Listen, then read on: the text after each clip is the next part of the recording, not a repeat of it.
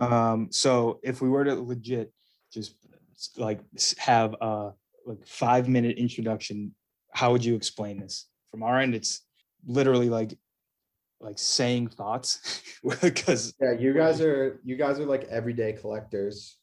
Right, not your big timers. We're no Tim Exactly. Campbell. That guy's slinging. Like you guys aren't whales. You're just everyday collectors who enjoy buying art.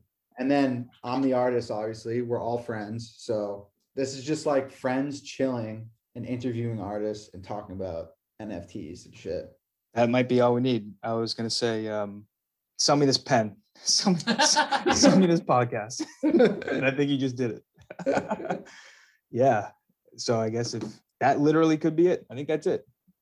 Yeah, and, and, and what, what what Alexi said was like he was like pumped being on the podcast because it felt like he was just like chilling with his friends in the suburbs We're in a basement. in a basement. Yeah, he's like I felt like I was like a, like a I don't know like a kid again, chilling in the suburbs with my friends in the basement.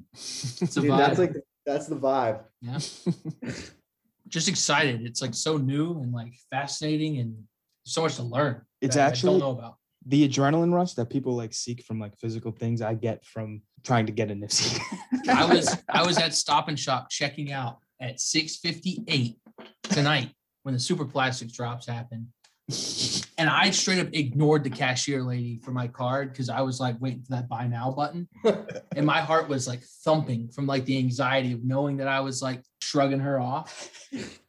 I felt so bad. Then I left and I didn't get anything. And I was like, oh, whatever. That lady's gonna go home thinking about you. Yeah.